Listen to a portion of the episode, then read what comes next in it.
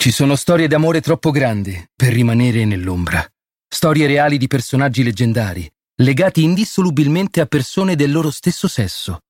Per scoprirle, bisogna abbandonare ogni pregiudizio e lasciarsi guidare dall'immaginazione. Questo è The Other Side, dove l'amore non ha limiti e la fantasia non conosce confini.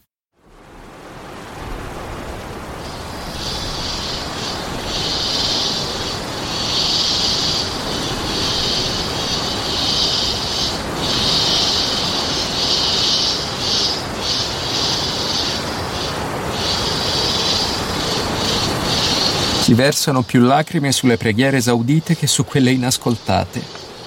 Che te ne pare, Jack? Jack mi guarda, abbozza un sorriso, non risponde.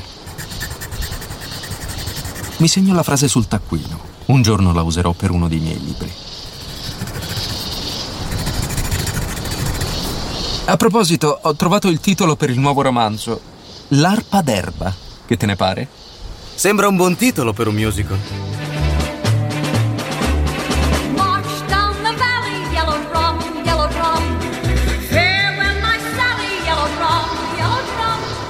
Chissà, magari un giorno ne scriverò uno. Perché no? D'altronde la mia esistenza stessa sembra un musical coloratissimo. Jack allunga il bicchiere verso di me. Un brindisi al tuo prossimo successo.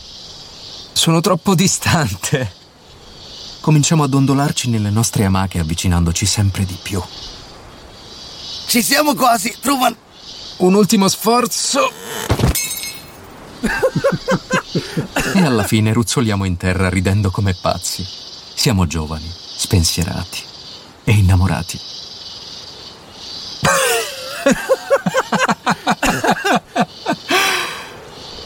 Siamo ancora interi? Vorrei che questa vacanza non finisse mai. Ci scambiamo un bacio.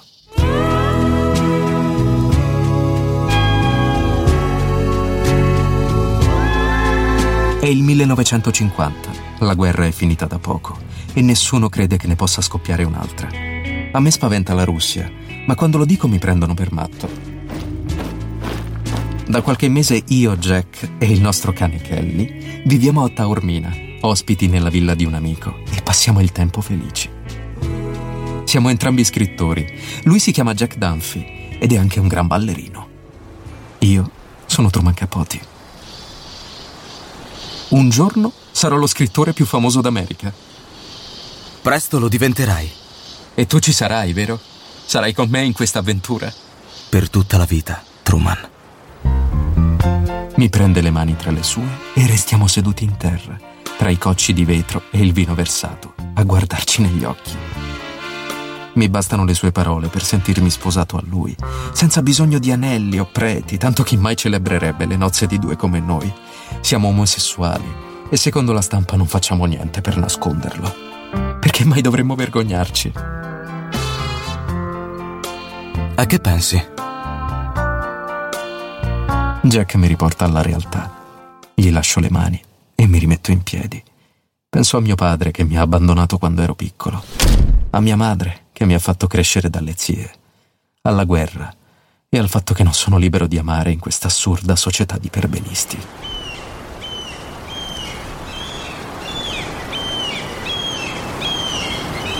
Dimenticavo di dirti una cosa. Che cosa? Ho iniziato a scrivere un altro libro. Sono già a 40 pagine. Ma non ti fermi mai tu, eh? Non vuoi sapere come lo chiamerò?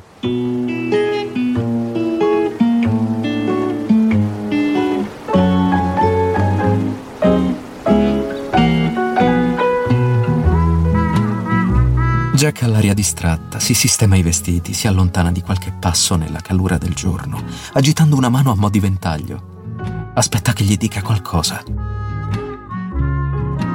Colazione da Tiffany. Tiffany? Chi è? Una delle tue amichette smorfiose? Ma che hai capito? È il titolo del nuovo libro. N- non è anche il nome di quel ristorante glamour sulla Quinta Avenue? Ah, il mio Jack, geloso come pochi, capace di cambiare argomento come nessuno. Il titolo gli piace, Mi fa cenno di attenderlo. Cammina a passo svelto verso casa e scompare al suo interno. Il sole picchia forte, nell'aria si sente il profumo dei limoni, le cicale cantano tutto attorno e giunge da lontano lo sciabordio del mare. Il mio Jack riappare con due calici e una bottiglia di champagne, sorridente e barcollante. Colazione da Tiffany. Mi piace. Beviamo e poi balliamo un lento che sentiamo solo noi. Kelly!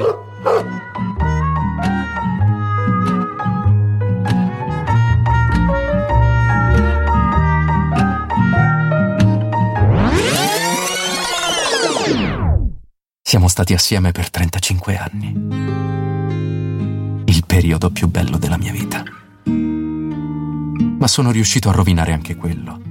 Glielo scrissi per lettera. Jack, sei l'unica cosa buona che mi sia mai capitata. Ti stimo e ti rispetto tanto. Credo che ciò sia forse più importante che amarti. Si può amare per ragioni così futili e sbagliate. Io ti amo per quelle giuste. Tardi, però. Jack mi ha lasciato. Tutti quanti mi hanno abbandonato. E io mi avvio verso la rovina. Eppure c'è stato un tempo in cui ero lo scrittore più famoso d'America, invitato alle migliori feste di Hollywood e New York. Pranzavo con Andy Warhol, passeggiavo con Frank Sinatra, cenavo con i Kennedy. E Jack era sempre al mio fianco.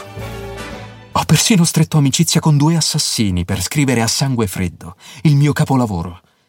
Li ho intervistati per mesi, fino al giorno della loro impiccagione. Fuori piove.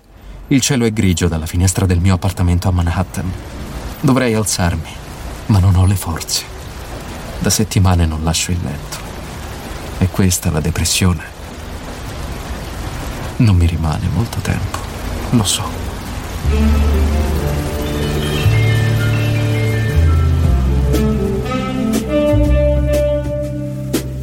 Da fuori spunta un raggio di sole. Il cielo si sta aprendo. Attorno a me ci sono i fogli sparpagliati del mio nuovo romanzo. Chissà se riuscirò a finirlo. Pensavo di chiamarlo Preghiere esaudite, come quelle su cui si versano più lacrime. È a causa di questo libro se tutti mi hanno voltato le spalle. Negli anni 70 una rivista ne pubblicò tre capitoli. Fu un gran successo di pubblico, ma anche l'inizio della fine.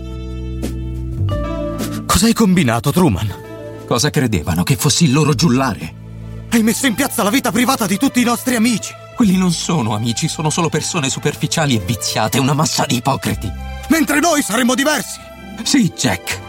Ho sprecato troppi anni della mia vita in mezzo a loro. E così hai deciso di rinnegare quel mondo che ti ha permesso di diventare Truman Capote, lo scrittore più famoso d'America. Non avevo bisogno di loro. Oh sì, invece.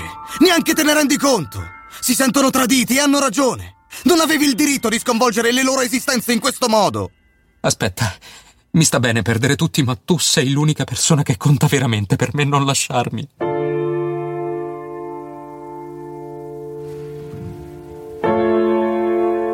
Cerco di afferrargli una mano, ma Jack è veloce nel divincolarsi. Mi guarda con disprezzo. È uno sguardo che non gli avevo mai visto prima. Mi dilania. Non so cosa dirgli per fermarlo. Si cala il cappello in testa e si allontana nella notte. Ormai non mi è rimasto più nessuno, ad eccezione di Joan Carson, l'unica amica al mio fianco. Un uomo fa quello che deve, costi quel che costi. È troppo tardi per pentirsi, ma qualcosa posso ancora tentarla. Ancora lo amo, il mio Jack. E ora che sento la vita scivolarmi via di dosso, faccio testamento e nomino lui come erede. Glielo devo, perché tutto ciò che possiedo è anche suo. Perché io stesso gli appartengo. Le mie ceneri saranno divise. Una parte andrà a Jack, l'altra a Joanne. L'ultima persona che vedrò prima di andarmene. Perché non voglio morire da solo. Forza, Truman, alzati, come quella volta che cadesti dalla maca a Taormina. Alzati, anche se sei un alcolizzato, ricorda, sei anche un genio. Alzati e vai da Joanne, raccontale tutto, poi sei libero di andare. Forza, Truman!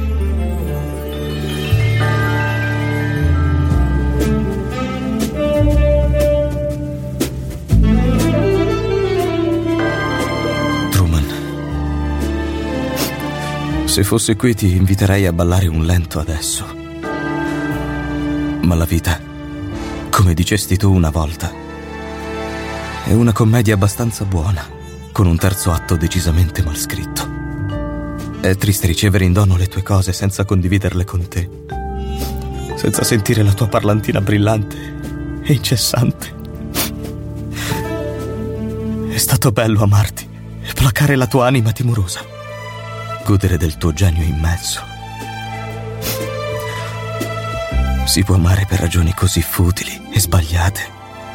Io ti amo per quelle giuste, per sempre al tuo fianco. Jack. Post scriptum. Immagina quanto sarebbe bello se fossimo ancora in vacanza, io, te e Kelly, sotto il sole della Sicilia, di fronte al mare. Felici.